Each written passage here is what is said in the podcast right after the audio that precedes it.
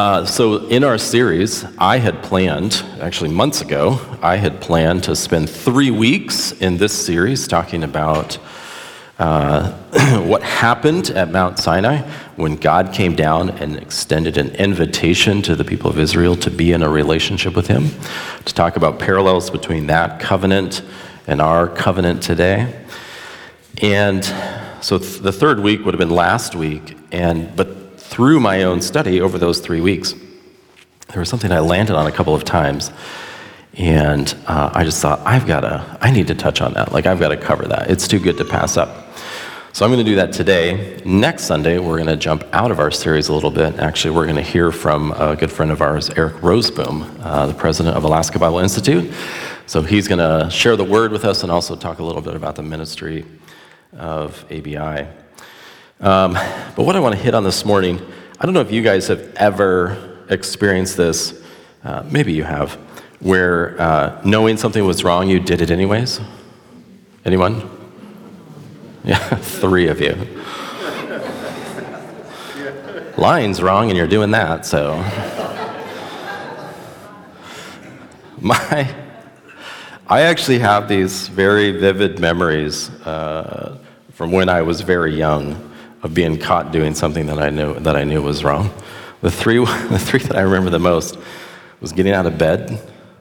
Remember when the light got switched on and you're standing in the middle of the room thinking, "What am I doing here? I was supposed to be in bed." Uh, going to the neighbor's house, like meaning like there was a boundary, right? You can go up to the edge of their yard, but you cannot go into the yard without permission. And then I would get caught by my mom in the neighbor's yard. And then beating up my brothers. That was my other one. I don't know if I ever combined the three, like get caught in the neighbor's house after bedtime beating up my brothers, but that would have been a great story. but I, I remember so distinctly that feeling of like getting caught and thinking, I don't know why I'm doing this. Like I, I knew this was, this was off limits, and here I am, anyways. So I'm going to read you a portion of the story. We're actually going to, uh, I want, there's a, there's like a, a, visual sort of metaphor that's in this story that I want to highlight today. Um, I'm going to read you a portion of the story from Exodus 32, ending where we ended, or kind of picking up where we ended last week. I want to tell you ahead of time. I'm going to read this part of the story. It's not going to be on the screen, so you're just going to listen. This is a very, very heavy portion of the story. In fact, this is one of the heaviest, I would, I would say, one of the heaviest passages in the whole story of these people. But before I read it, I want to remind you of two things. Number one, I've already given you these reminders, but this will just be another reminder today. Number one, these stories are written for our instruction, right? We are given the testimony of what happened to the people of Israel as an example to us. And number two, all of these stories ultimately point to Jesus, right? That all of the story uh, of the Old Testament, the Old Covenant, points us to Christ and his gospel. We're going to see that this morning. So let me read you this um, very depressing story. Now, there's some challenges in this story that I'm not even going to like deal with this morning. There's a part of it that I'm going to deal with, but there's some other there's some other hard things in this story that you're just going to have to wrestle with on your own. Exodus 32, beginning of verse 7. I'm going to read it straight out because I want you to hear the, the language. The Lord spoke to Moses. This is when he was up on the mountain. Go down at once. For your people whom you brought up from the land of Egypt have corrupted themselves. you ever done that to your spouse? Your son, who you brought into existence, they have quickly turned aside from the way which I commanded them. They have made for themselves a, a, molten calf. They've worshiped it and they have sacrificed to it. And they said, This is our God, O Israel, who brought you up from the land of Egypt. So crazy. Not only did they make a, like a god and an idol to that god, but then they gave that idol credit for everything that God had actually done for them, right? And the Lord said to Moses, I've seen this people, And behold, they are an obstinate people. Now then, let me alone that my anger may burn against them, and I will destroy them, and I will make you into a great nation. Then Moses entreated the Lord his God and said, O Lord, why does your anger burn against your people, whom you brought out from the land of Egypt with great power and a mighty hand? Why should the Egyptians speak, saying, with evil intent, he brought them out to kill them in the mountains and to destroy them from the face of the earth. Turn from your burning anger and change your mind about doing harm to your people. Remember Abraham, Isaac, and Israel, your servants to whom you swore by yourself and said to them, I will multiply your descendants as the stars of the heavens, and all of this land of which I have spoken I will give to your descendants, and they'll inherit it forever. And so the Lord changed his mind about the harm which he said he would do to his people. And then Moses turned and went down from the mountain with the two tablets of the testimony in his hand, tablets which were written on both sides. They were written on one side and the other. And the tablets were God's work, and the writing was God's writing engraved on the stone tablets. Now, as they descended the mountain, Joshua heard the sound of the people as they shouted. And he said to Moses, There is the sound of war in the camp. But then he said, It is not the sound of the cry of triumph, nor does it seem to be the sound of the cry of defeat, but it's the sound of singing that I hear. And it came about as soon as Moses came near the camp he saw the calf and the people dancing, and Moses' anger burned. And he threw the tablets from his hands and shattered them at the foot of the mountain. And he took the calf which they had made and he burned it with fire and ground it to powder and scattered it over the surface of the water and made the sons of Israel drink it.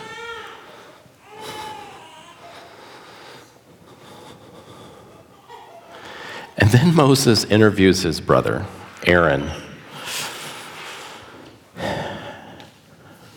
who's kind of like giving me a bad rap here. He interviews his brother and he says, Aaron, what happened? And Aaron's response is so lame. He basically says, Well, you know, these people are the way that they are, and they wanted an idol, so I don't know. They gave me their gold and I threw it in the fire, and out came this calf. It's literally what he says. I threw it in the fire, and out came this calf.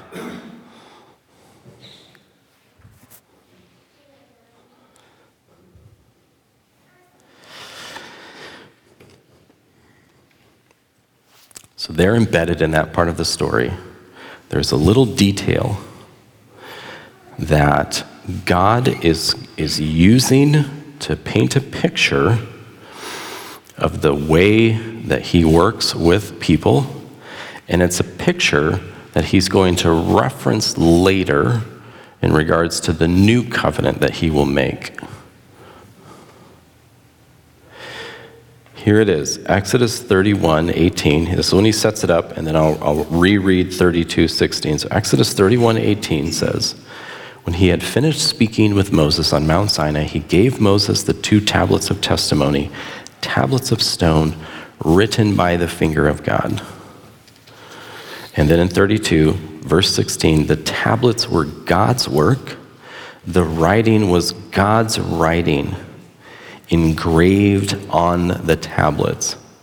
Now, we know, if you continue in the story, that these stone tablets, so the original ones were shattered, of course, but these stone tablets with the handwriting of God expressing the commands of God or the will of God took on a very sort of sacred nature to the people of Israel.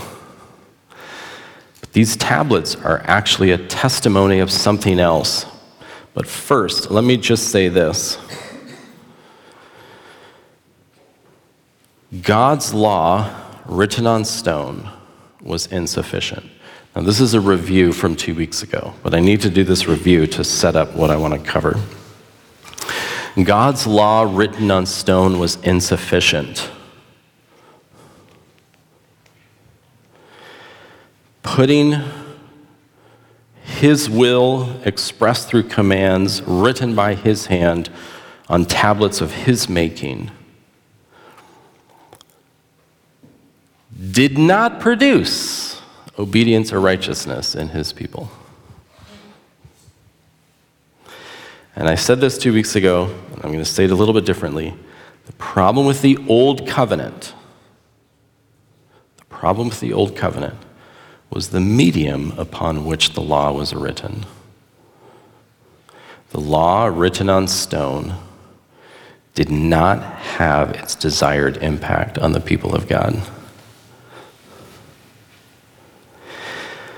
There's one character in the Old Testament who recognized this dilemma and expressed this dilemma. It's the character King David. Now, there's a story about King David that you might be familiar with, where King David decides, uh, you know, in his off time, uh, to uh, kill his neighbor and steal his wife. Except he did it in the reverse order stole his wife and then killed his neighbor. God, God confronted David through the prophet. And David is, is, is laid bare before God in his sin, in his, his horrible, evil act. And David confesses something in that moment that gets to the heart of what I want to address. David's confession is actually written out for us in Psalms 51. You may be familiar. But listen to this language in his confession. In Psalms 51:10, he says, "Create in me a clean heart, O God. Renew a steadfast spirit within me." And then in verse 16, he says, "You do not delight in sacrifice, otherwise I could just bring sacrifices. You're not pleased with burnt offerings." What you want from me is a broken spirit, a broken and contrite heart. Here's the problem David says two things that are absolutely critical to his understanding of, of God and the way that he works. He says, first of all, I recognize that my problem was not, was not an issue of insufficient reminders right? All right, David, after class, I want you to write on the chalkboard 25 times I will not kill my neighbor and steal his wife. I will not kill my neighbor and steal his wife, right? The issue was not that David didn't have concrete uh, evidence of the immorality of his actions. David knew. He says the issue is is that what you want begins in the heart, and that's the only thing I can't give you. Unless you do something about my heart, I've got nothing. I could just keep sinning and bringing sacrifices, sinning, bringing sacrifices, sinning. I'm pretty sure that's not what you're interested in. What you want is a contrite heart. That is a pleasing sacrifice to you. One problem. Unless you produce that in me, I don't have it. This is why the writer of Proverbs says, Proverbs 4:23, "Watch over your heart with all diligence, for from it flow the springs of life." This is where all disobedience originates in the heart. Number two, our hearts are the birthplace of all law breaking.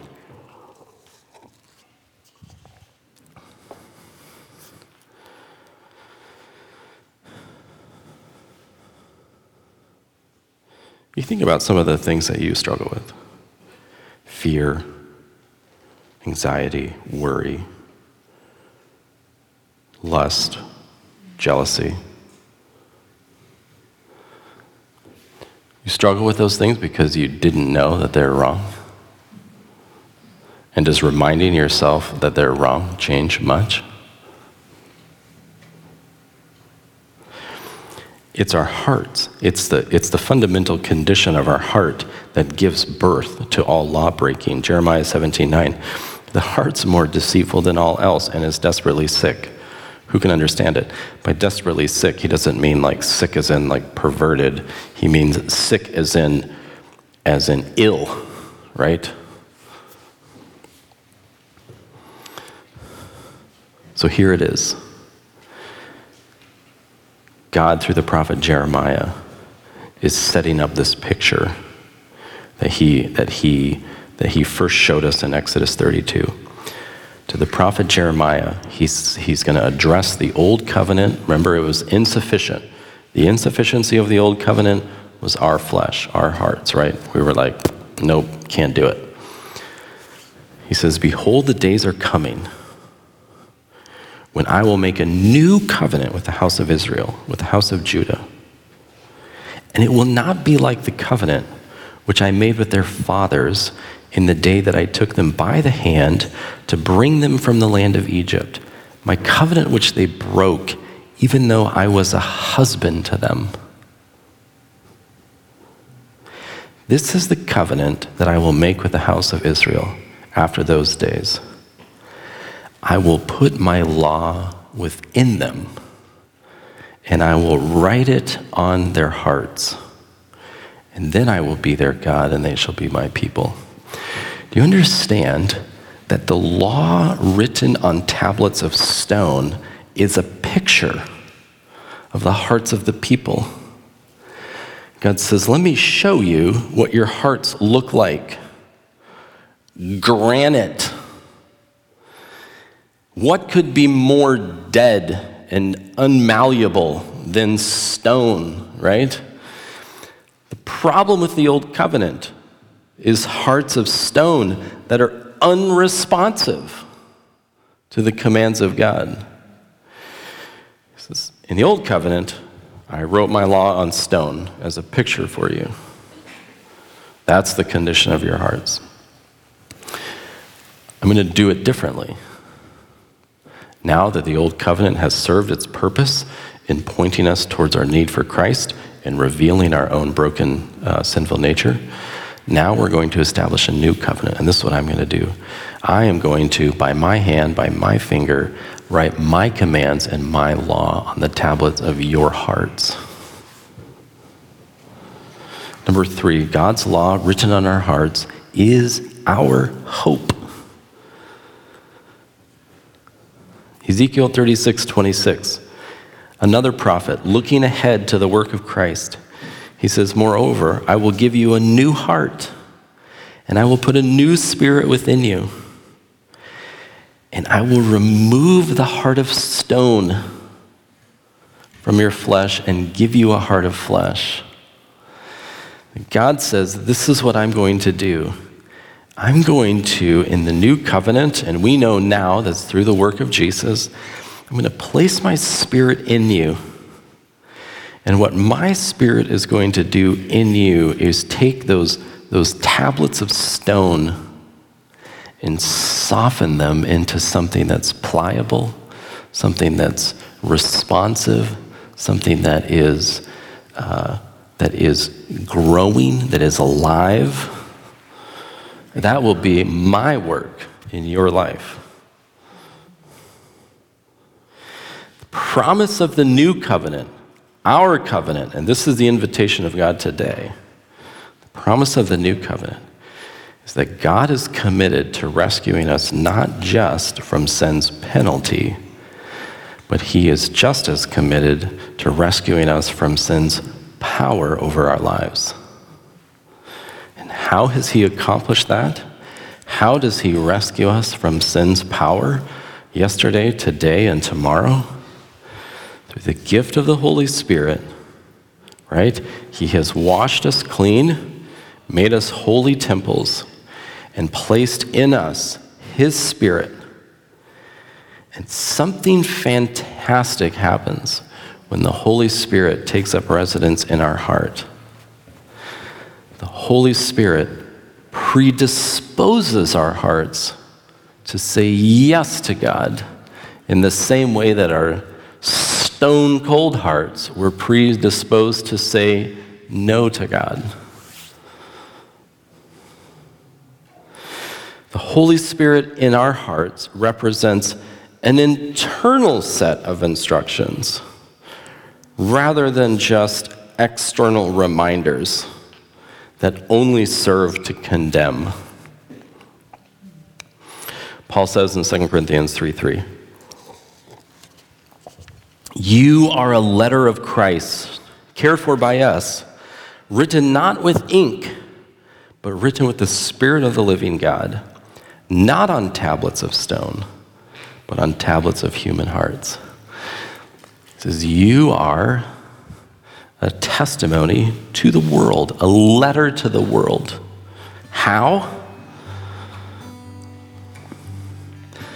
The Spirit of the living God wrote His will upon the tablet of your heart. That produces a transformation, which is counter to the patterns of the world, which is miraculous, which is supernatural. If you want to do a follow up study from this morning, go and read again John 16. Jesus says, It's actually better that I leave because when I leave, I will send you my spirit.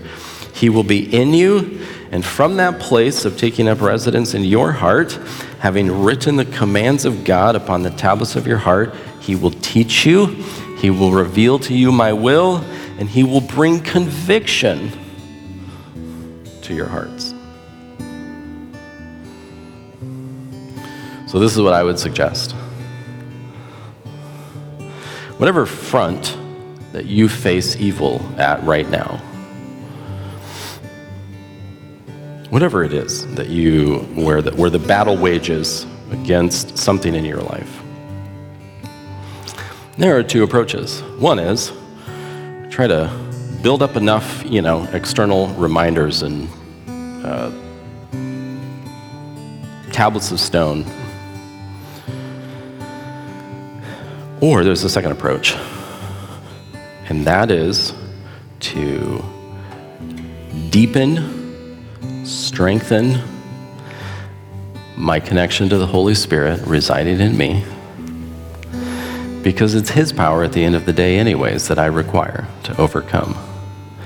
And the way that I deepen and strengthen that right now is by just saying yes to Him. Whatever He's asking, I say yes to Him. And if you're here this morning and you've never said yes to him, I have some fantastic news. Jesus is not just interested in delivering you someday from the penalty of sin. He is ready, present, and available to take your heart right now and to soften it through the gift of His Holy Spirit as you say yes to Him. And that can happen right now. This is what I want to do. Uh, before we go into worship, just where you're seated, we're going to take a minute. And I would just ask that you would uh, tune in to the Lord for a minute. Just invite Him in to speak to you and say yes in whatever He requires or whatever He requests. Say yes to Him. Let's come before the Lord together.